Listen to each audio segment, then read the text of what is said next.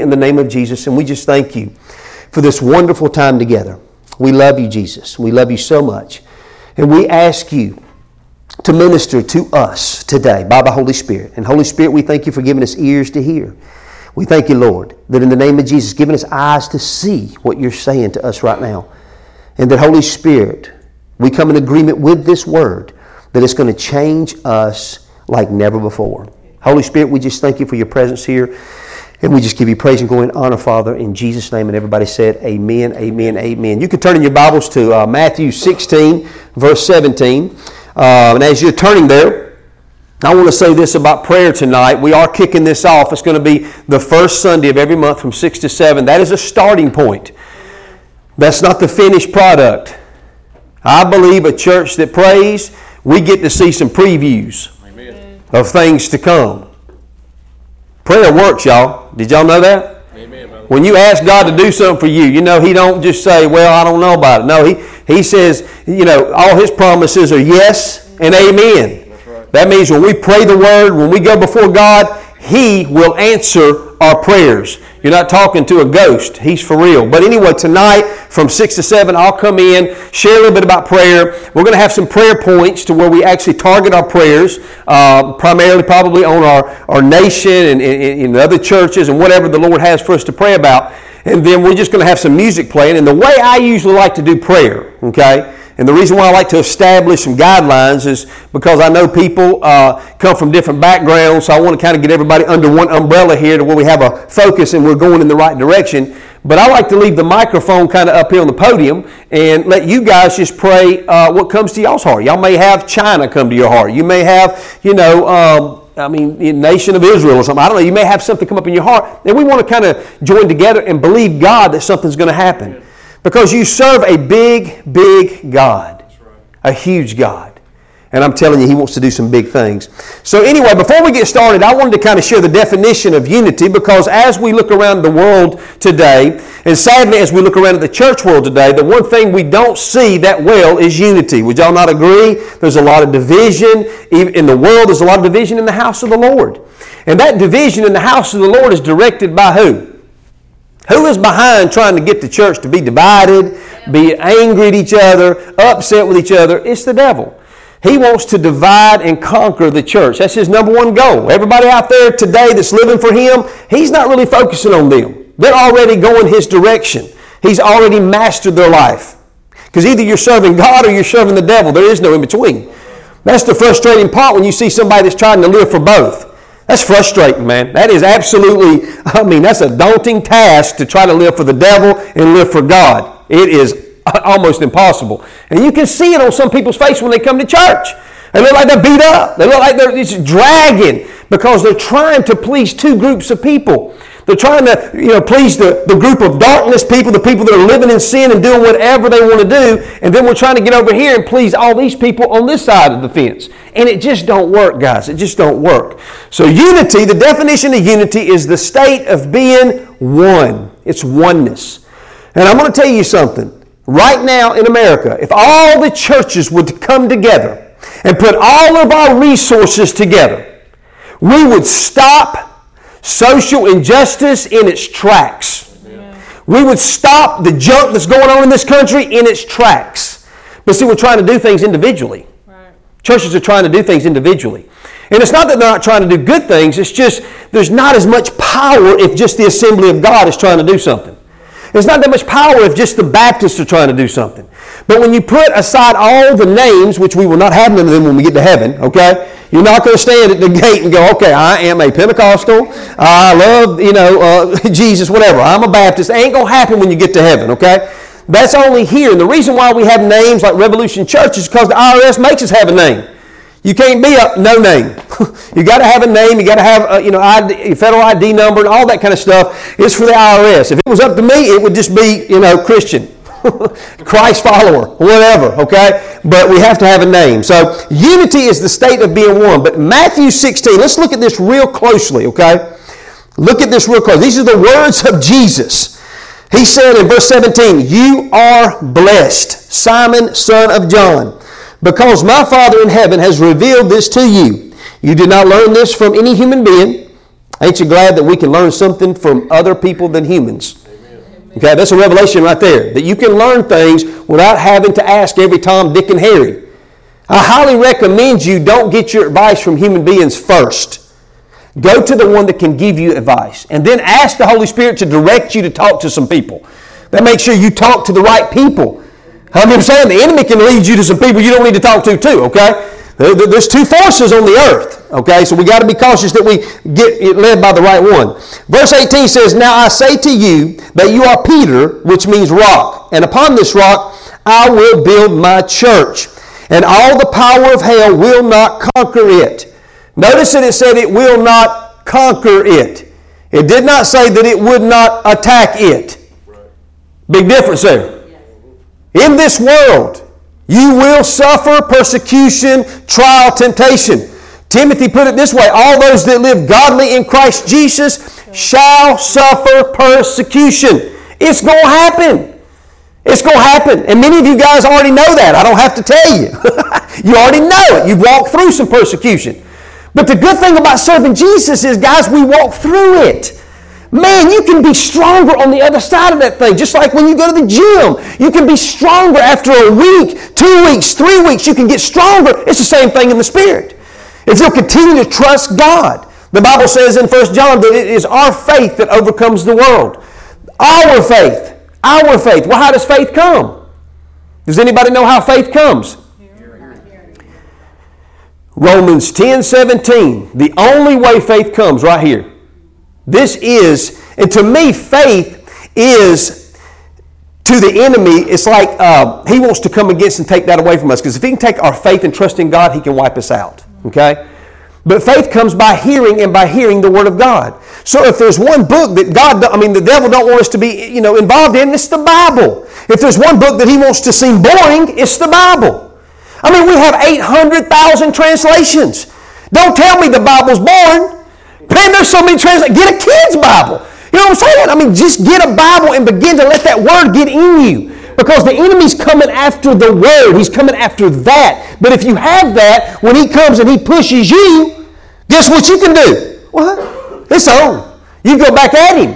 That's what drives him away. Jesus didn't use a stick or a rod. Jesus didn't use a gun. Did you notice when he was being tempted after he came out of the wilderness? He didn't cock his gun.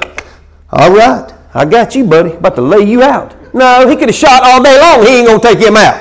He used the Word of God. People, saints of God, you got a problem, move Satan out of the way with the Word. It works every time.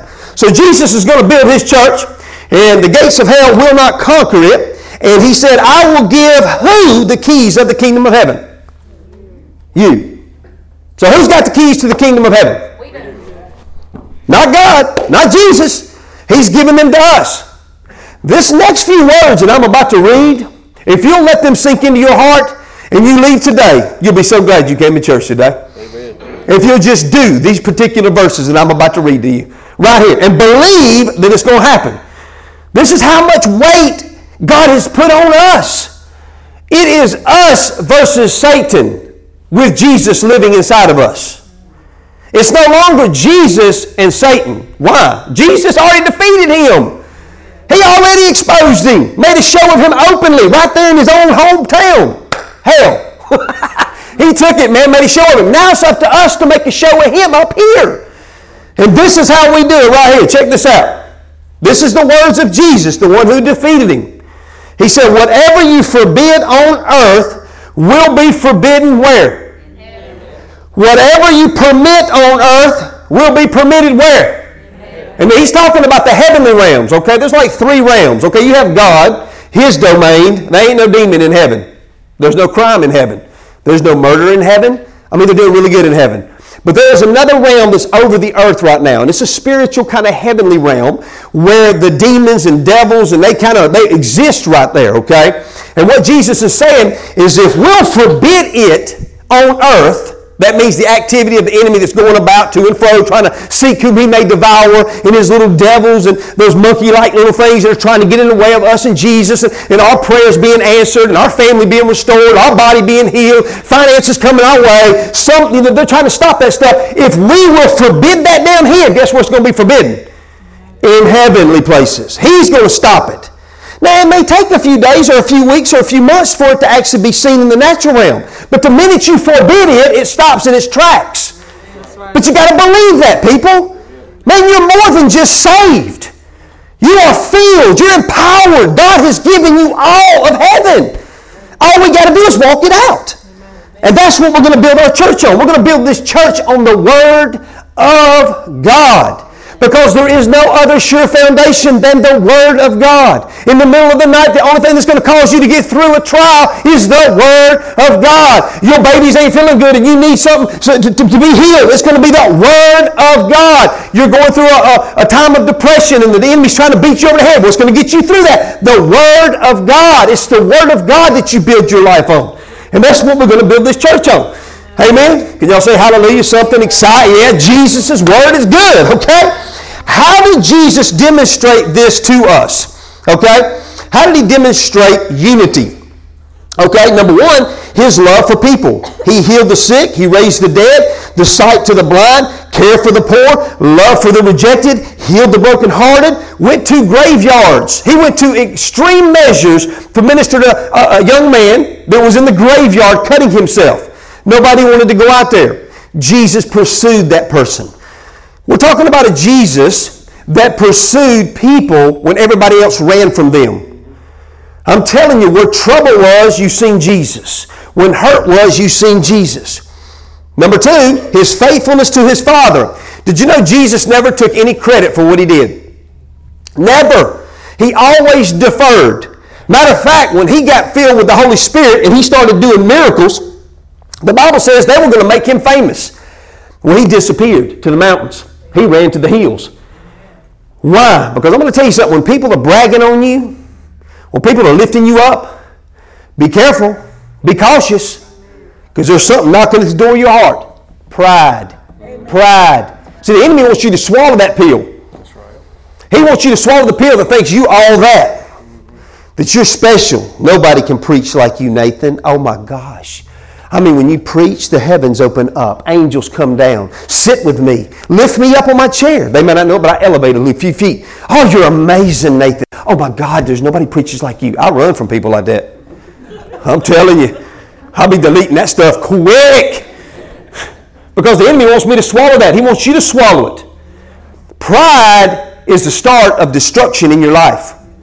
And I'm going to tell you something, guys. The enemy wants to take us out at any cause. But it was his faithfulness to his Father. It's going to be our faithfulness to Jesus and always pointing every good thing to Jesus. Now, if you do something stupid, that's on you.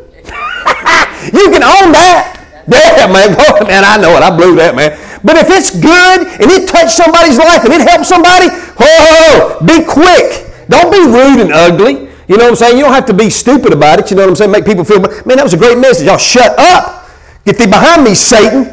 You know, I know what you're trying to do. You're trying to cause me to stump. No, I ain't talking about that, okay? But let's try to point the conversation toward, man, ain't he good? Ain't Jesus good? He's amazing. You know what I'm saying? Good things that happen are from God. Bad things that happen in our life are from Uno. We are behind that. So his faithfulness to his Father demonstrated to us this love and unity. His desire to see them come to know the Father. His desire to see people. Did you know that Jesus' message to the world was not love and acceptance? Do I have some water? Y'all think about that for a minute while I drink some water. Because I know that some of y'all have to think about that. This is good. Like I said from the get-go, guys, I feel like I'm a spiritual coach. So I can promise you I'm going to say some things that you ain't going to agree with sometimes. But check it out in the Word, okay? All right, I'm not going to leave you hanging. I'm going to give you the answer. Okay, and then you can check it out. But Jesus didn't come preaching love and acceptance. That's right. He did not. Jesus came preaching repent. Amen. For the kingdom of God is at hand. Amen. He preached love and repentance. Right. Okay? If we have this message or idea that everybody's accepted in the beloved and you don't have Jesus in your life, you're going to wake up in hell thinking that you was accepted. Let me tell you something. Repentance is a gift that God gave us. And it was a thing to where we turn and now we're accepted into the beloved. After you repent. You first repent. you accept Jesus, and now we're accepted into the beloved. But you ain't accepted just because somebody preached a good little message to you and you walk out of here. No. So let's understand that Jesus came teaching repentance in the kingdom of God. He wanted people to repent and turn from their ways. Jesus also did something that we need to do every day. He laid down His life for people. He laid it down, guys. You know, Jesus said that He came to this earth not to do one thing of His own. He came to do nothing but to help people. What would the church look like? Now, that was the body of Christ. I'm going to get into that in just a minute. That was the body of Christ, okay? Full. Jesus was the body of Christ. We all agree Jesus was the body of Christ, okay? Now, He's the head and we're the body.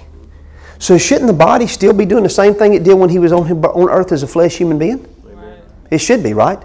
I mean, it should be being an example, just like He tells us to, of what He did on the earth. Now, let me ask you this. Does the church of the Lord Jesus Christ, and I'm including Revolution Church, do we look like the human flesh Jesus and all the acts that He did in Matthew, Mark, Luke, and John? Does the church today look like that Jesus? Be honest. Be honest, hallelujah. What was that? Whoo, hallelujah. No. We've strayed. We've kind of took a lesser resisted road than the road He traveled. I mean, He traveled 3.5 years ministry-wise, but that road was tough. But He taught us something, guys. He taught us that no matter what the skeptics say, no matter what the religious people say, people's lives, their health, their well-being was more important. And there's a lot of hurting people out there that are tired of seeing religion, guys. They really want to see the hands and feet of Jesus. And I'm going to tell you something. The hands and feet of Jesus laid hands on the sick, cast out devils, healed the brokenhearted, talked to people that felt worthless. The woman at the well, done been through 5 men, living with number 6, okay? She probably felt like a dirt bag. Jesus took time for them. We've got to slow our lives down, and we got to know that every life matters. Every human being matters. Not what you can do for me, what I can do for you. Because at the end of the day, guys, what if you took up the rest of your life for one person and they came to know Jesus before they died? But you had spent thousands of dollars on this individual. I mean, hours and hours of time with this individual. But they surrendered their life to Jesus. Would that be worth it? Because people matter. That's really the only thing that matters.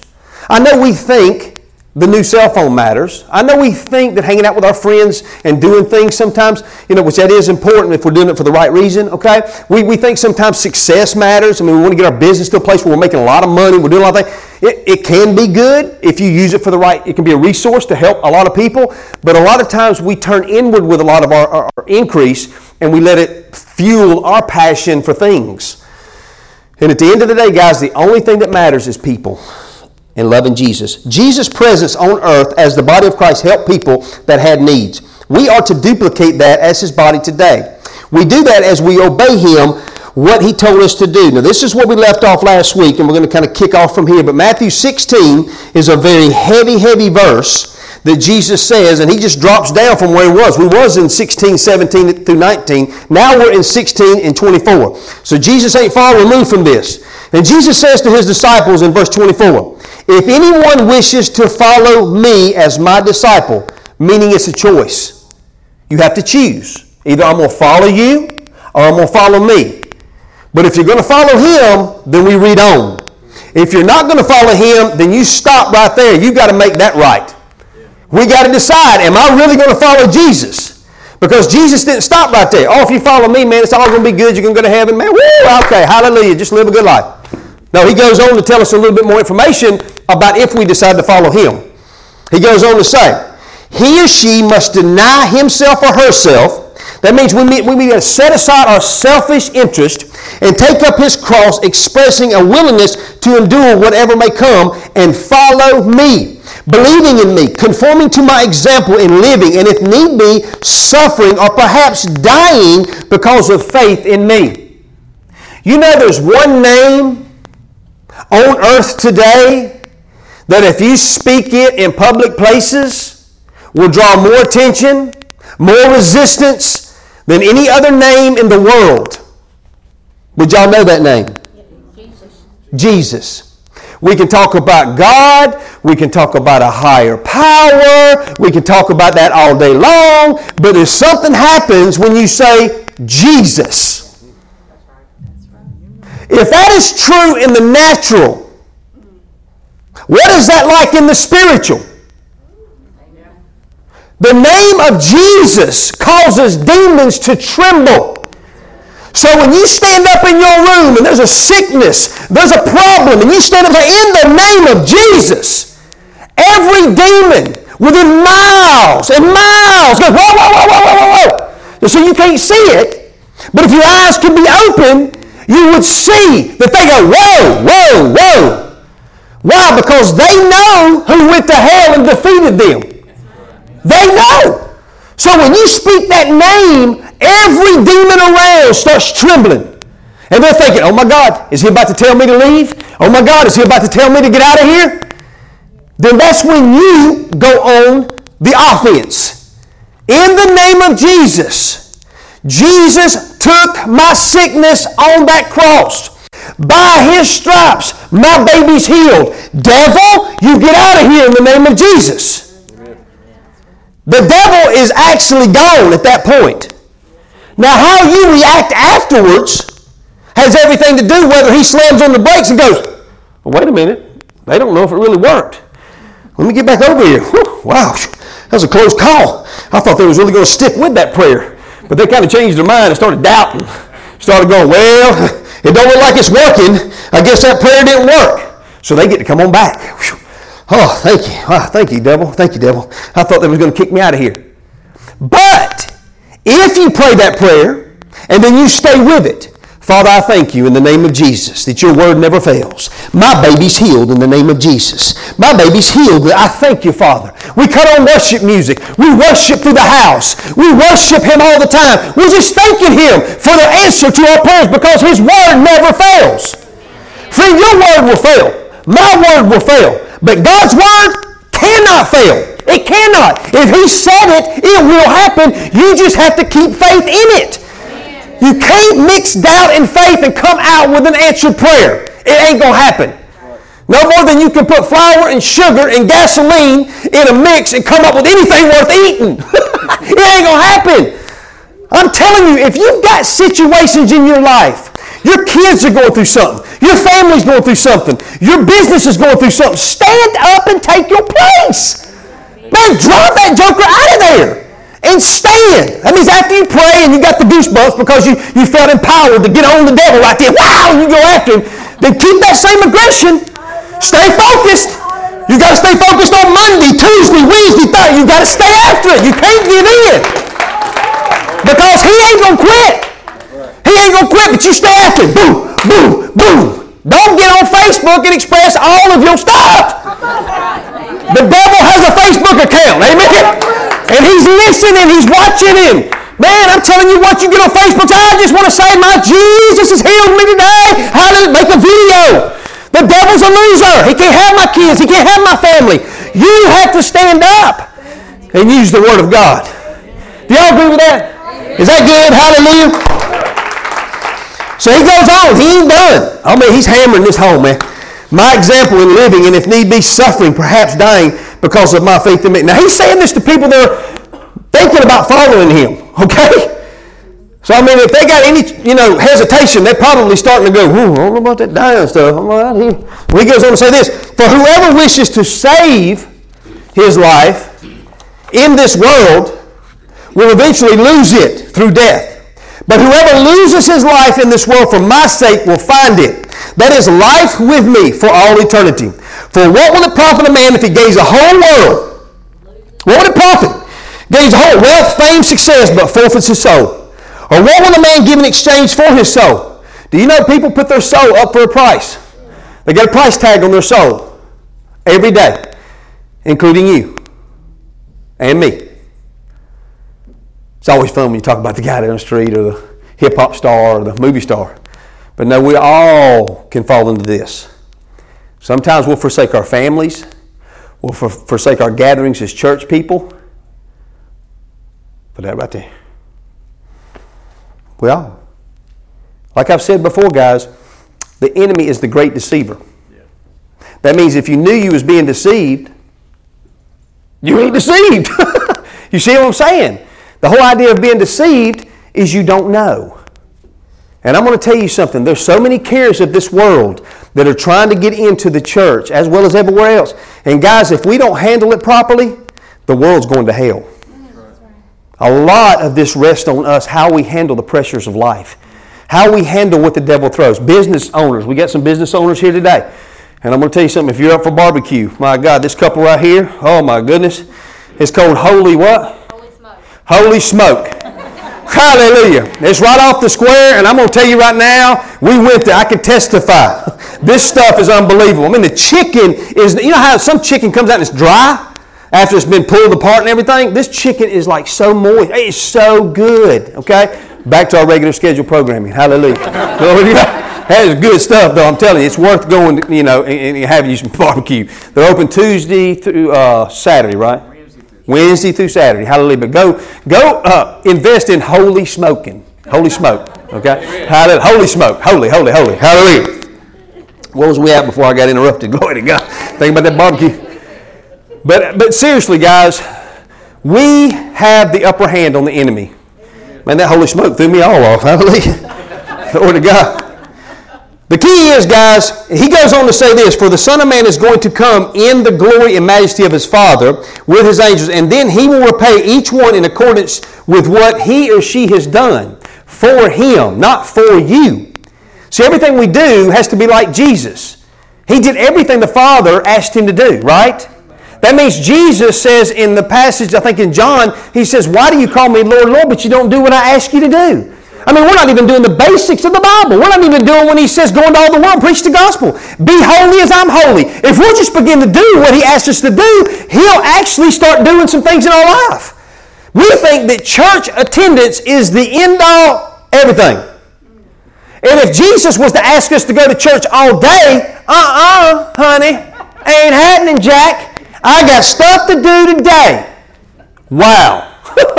But that's a fact. We live in a country that, man, it better be 30 to 45 minutes or, you know, we're not coming back. We ain't got time for all this. But we'll sit there and watch a movie for how long? 2 hours. Like this.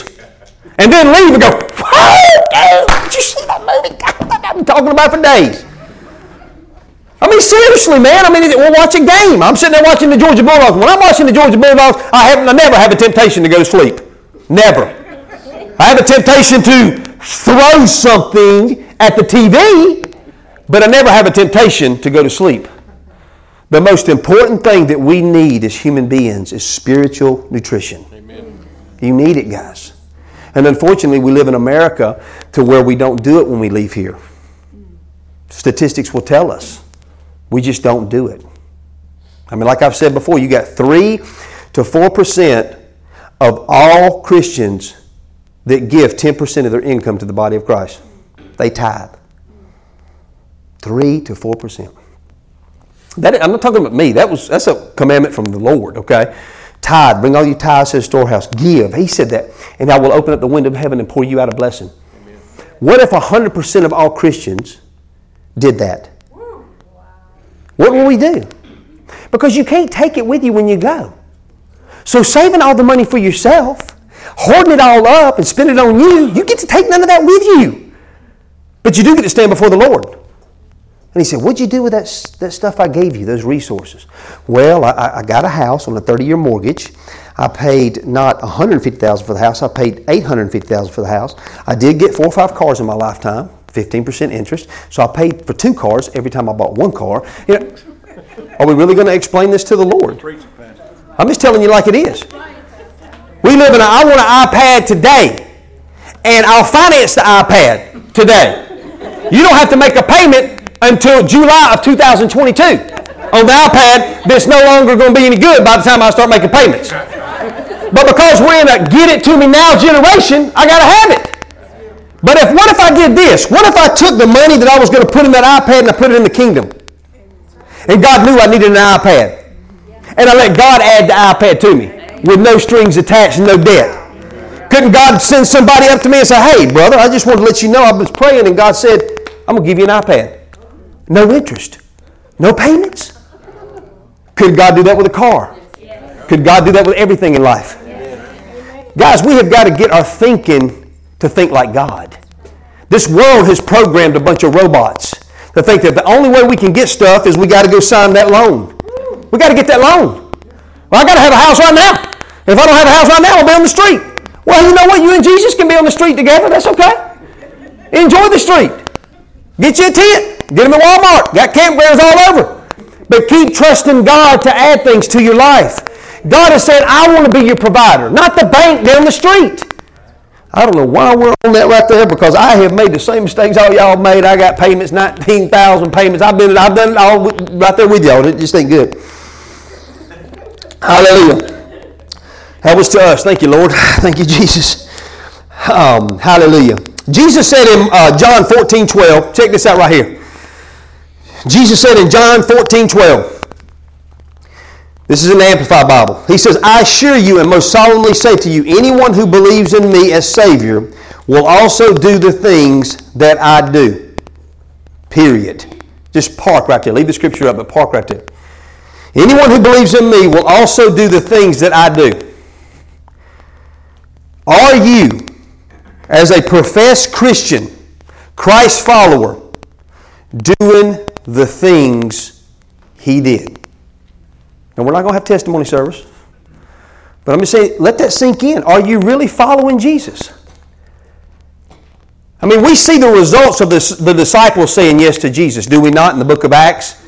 They all died a martyr's death, except John, and they tried to kill him and dump him in boiling oil and everything else. They tried to kill him, but he died of natural causes. But they tried to kill him. But every other disciple, they were murdered by martyrism, but not until they finished their assignment.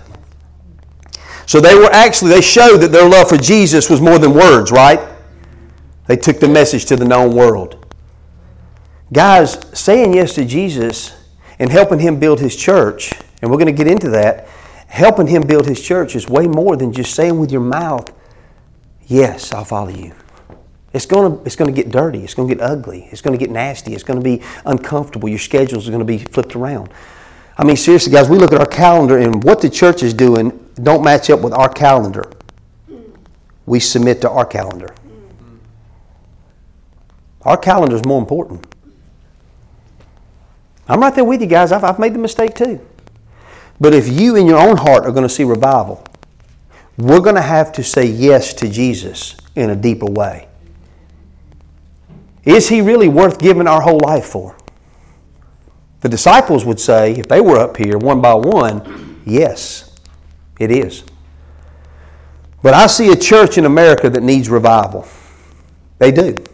I see pastors in America that they need revival. This consumer mentality is seeped in so long that it has got leaders that have bought into the idea that we're not going to teach on some things because they could be offensive. And everything about Jesus was offensive. He never went into a place looking for people's approval. He went into a place looking for people to get truth, because truth is what sets you free. Amen. Not a pat on the back. I can tell you that right now. We all need pats on the back, and we're all going to do that. We need to do that. But at the end of the day, it's the Word of God that's going to cause you and me to overcome in this life. You're not going to get the devil away by crying. You can cry till your eyeballs go boing, boing, boing. Ain't going to happen. Tears does not remove the enemy from your life. They do make you feel better sometimes, though. I do like crying every now and then. It's good. Okay, I'm not saying a good cry is good sometimes. It kind of, you get humble before God. But tears don't remove the enemy from your life. It's faith in God's Word. The spoken Word of God is what removes the enemy. Ask yourself this. What other action did God take to create the world we live in? What other action other than speaking the Word did God do to create this world we live in? He spoke it. Are we created in His image and His likeness? Yeah. So what are we going to do to create our world? What are we going to do to frame our world? What are we going to do to change our world? Speak God's Word every single day. So, real quick, I'm just going to hit a little bit of this, and we're going to kind of wrap it up, and we'll just come back next week. And like I said, I'm not in no hurry because we're going to get into some good stuff as we move along. Are y'all getting anything out of this at all? Are you being challenged a little bit? Hallelujah. We're being challenged a little bit. Hallelujah. Glory to God. Jesus makes a bold statement to all those that would believe on Him in this life. He is saying that it is going to be a greater day to be able to see what He has done be expressed through His body all over the world. Why did Jesus want to get out of here in 3.5 years? Why did He want to hurry and get out of here? Because He knew His body was going to get bigger. You know, it was a skinny Jesus. Now it's a big, fat Jesus all over the world, man. We in Hong Kong, we in China, we everywhere. His body's going everywhere. You know what I'm saying? We got the potential now to see people get healed in China, people get healed in Saudi Arabia, people get healed in, Wyoming or whatever, man, because we got His body is grown now, and He knew that. But see, if we will carry Jesus like Jesus carried Himself, we're going to begin to see things that Jesus saw, and that was His prayer. He said in Mark 16:15, "Go into all the world and lay hands on the sick, and they shall recover." Either we believe that or we don't. Either we believe the fact that we carry Jesus, the same Holy Spirit today, or we don't. We're going to build this church on the Word of God just like He said. But you ain't building it anywhere. I don't care how big the building is. I can tell you what right now, in some of these big churches, and including ours, if we don't build it on the Word as we grow, we're going to be susceptible to a wind blow and it all fall apart. Amen. Y'all know the three pigs, right? The first little piggy went to the house, huffed and puffed. Oh, that wasn't the piggy, it was the big bad wolf. I'm sorry. Y'all talk to me. Don't leave me hanging up here. Hang on, man. What's up with y'all? They were in the house. Yeah, they were in the house. All the piggies were in the house, but it was straw. Yeah. Blew it down. Went to the next house. That big bad wolf, the devil, blew the next one down. But he went to that house that was made of brick. He huffed and he puffed. Didn't blow it down. Guys, we've got to have houses, not only in church, but our personal lives. They have to be built on the Word of God. That's the only way you're going to overcome in this life. And I know that that's not a message that, we hang from the can lights and stuff like that. We run around the church. I know this don't seem like it's really... It's exciting to me because I've seen it work, and I just hope it gets exciting to you too. But how do we help build His church? Well, how do we help Jesus build His church? We've got to understand our place in the body of Christ and stay faithful to the assignment that He gives us. God has put into every person special gifts and talents to help advance His kingdom on earth. And Paul writes about this in a letter to the church at Corinth. He uses a human body to illustrate the value and importance of each member. Everybody in this room has a gift and talent, not just the preacher. I'm telling you, you guys are blessed. You're anointed of God to do something great, not just in the world, but in the church. Hallelujah. He's giving you an anointing.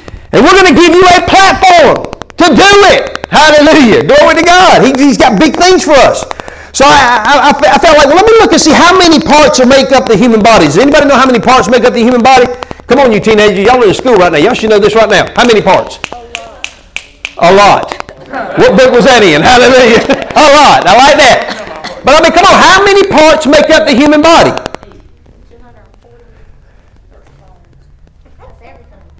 We got a nurse in here. Hey, come on, let me talk to me. Let me just tell you, you ain't going to get this right.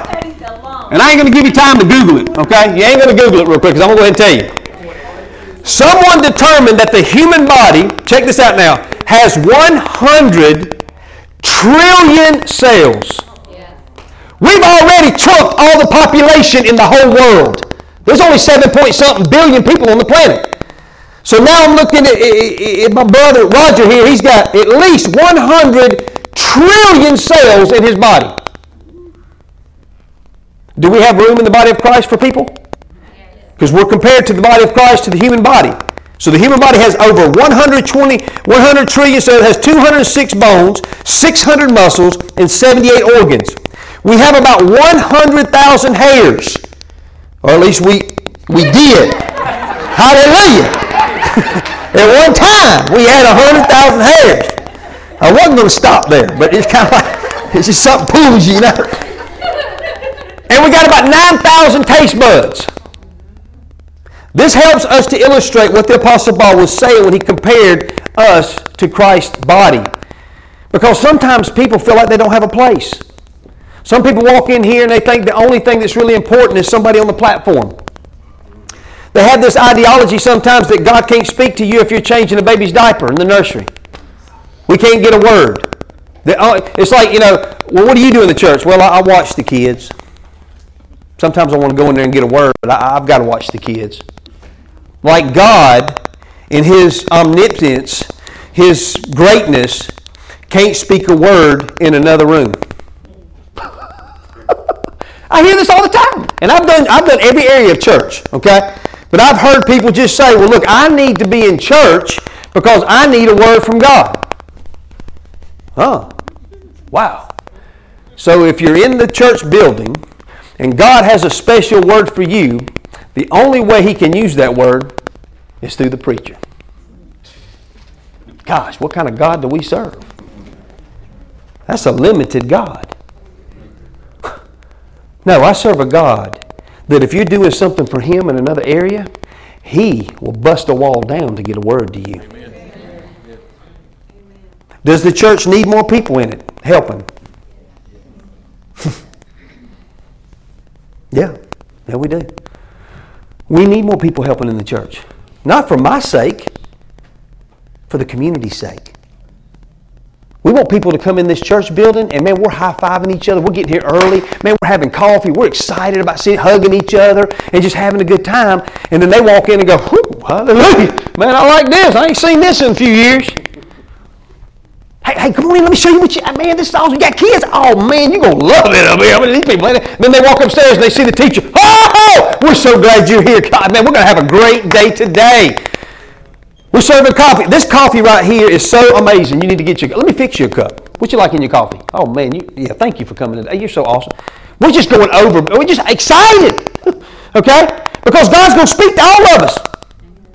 I never limit God to a church service. Hello. Really? God speaks to me way more outside this building than inside this building. Why? Because I expect Him to. I apply myself to Him just like you need to do and will do after today. Hallelujah. Glory to God. Continue on. I want to read a little bit and then we're going to close down. Okay? I know I can just go on and on and on. But you guys are so easy to preach to. Y'all are amening and saying yes. But I have got so much here. Hallelujah. But I'm going to read 1 Corinthians chapter 12 through 30, and then we're going to the band can go ahead and come on up, hallelujah, and get ready. We'll just introduce ourselves to this, and then we'll expound on it next week. But in 1 Corinthians chapter 12, Paul begins to take us on a journey of what Jesus showed him of how the body of Christ and the body of believers, the human body, they're kind of meshed as one. And starting up in verse 12, he says, "For as the body is one and has many members, but all the members of that one body, being many, are one body, so also is Christ. For by one Spirit we are all baptized into one body, whether Jews or Greeks, whether slaves or free, and have all been made to drink into one Spirit. For in fact, the body is not one member, but many." I got to thinking about this, and I was praying yesterday, and I got to thinking that sometimes we think that some of the worst things in life is natural. Okay, we think that, being in jail or in prison, that's a bad thing. You're behind bars, you don't ever get to come out. We think that sometimes that slavery is a bad thing.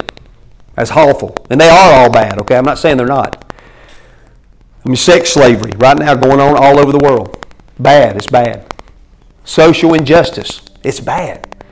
But I can tell you the worst thing that any one of us could ever experience is to be a slave to sin.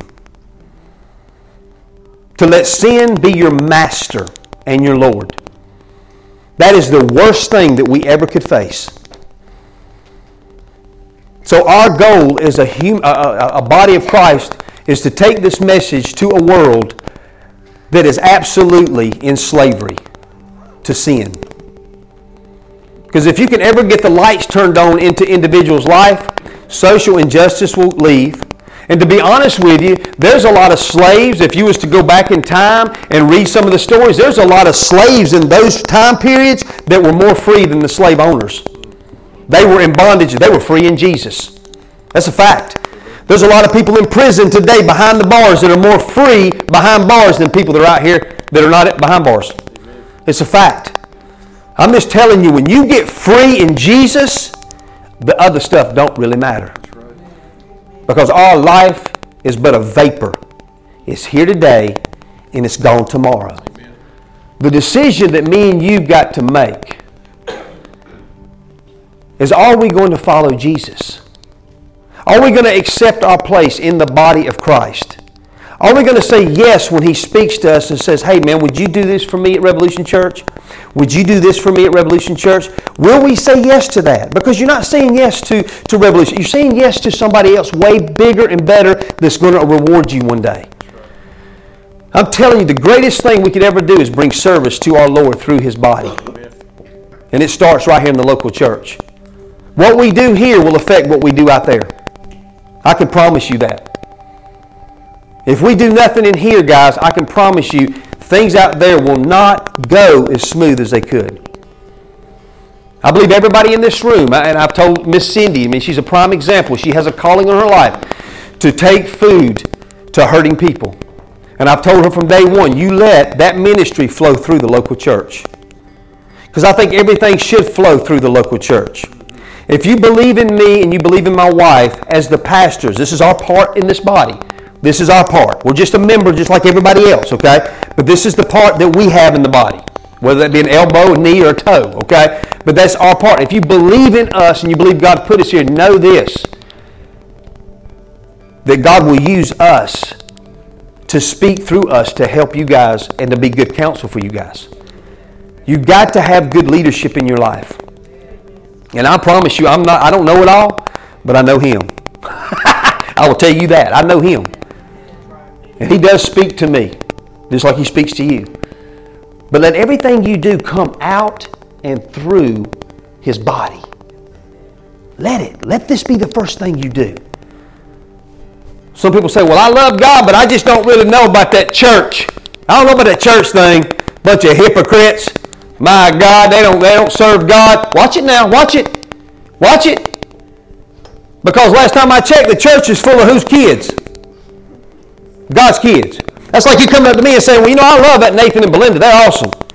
But you know that Maverick, Dana, Cayman, and Justin and Kayla, well, their kids, I can't stand them. Are we going to hang out with them? Uh-uh. Are we going to be like, whoa, man, y'all are our best friends. Let's go hang out. Uh-uh. You don't like my kids, you don't like me. Amen. People staying home all the time talking bad about the church, saying they love God. You don't love God. You don't love His people. You don't love God. You are deceived, my friend. I can tell you right now, you know why churches are not where they need to be? They're full of people. They're full of people, man. We jacked up, man. We need help. We need love in each other. We need to help each other. We need to pray for each other. Amen?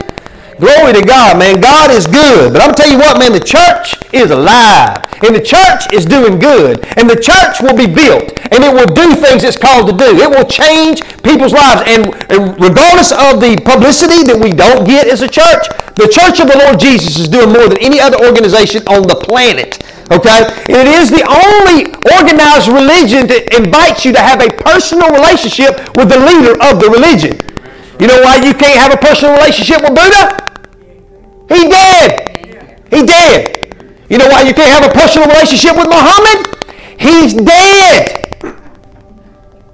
But you are invited to have a personal one-on-one relationship with Jesus Christ. Amen? Amen. And it's alive, and it's real, and it's good. Amen? Amen.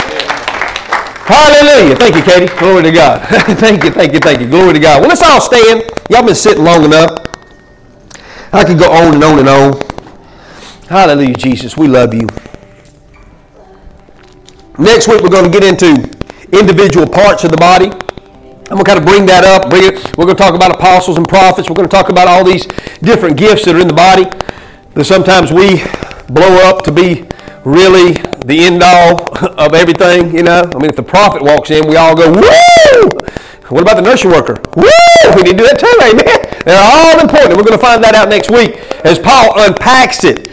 Because I'm telling you something, guys, everything that you do in this church right here, or if this is not your church and you do something somewhere else, man, get in there and do it with all your heart. Because I'm going to tell you, you'll see your business increase, you'll see your family increase, you'll see your paycheck increase, you'll see so many increases just by being faithful to the house of the Lord. It starts right here. Let's show the world that we do love each other. Let's show the world that we do believe in each other.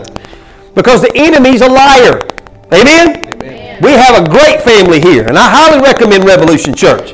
I'm in favor of Revolution Church. I say sign up, get on in here, and let's get to work. Are we perfect? No. No. No. Almost. We're real close. I'm just kidding. But I can tell you what, we're striving for it. And I'm going to tell you something else. We're going to help people. Amen. But we're going to start right here. This body right here is going to be healthy before we reach out and start helping a lot of other people. That's right. We got people inside this body right now that you're going through some things. We're not going to forsake our own. And I know that may cross some people's grain a little bit, but listen, if I'm not healthy, I can't help nobody else. Amen. We as a church have to be healthy. And there's people in this body that are hurting. So you need to come to church expecting for God to touch you. That's right. To help each other.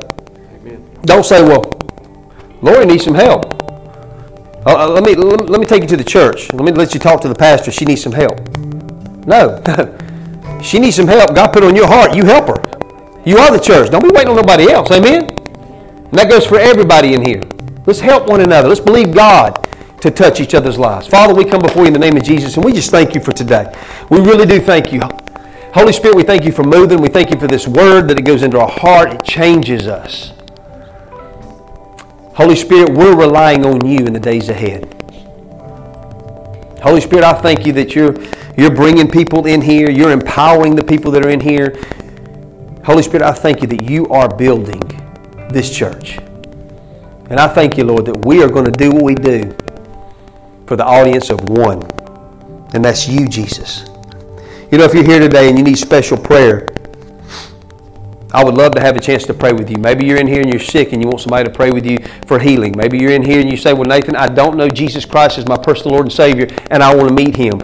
I want to pray with you. I want you to be bold. I want you to come up here. We're not shy about anything. Amen? You need help? We all need help. Amen?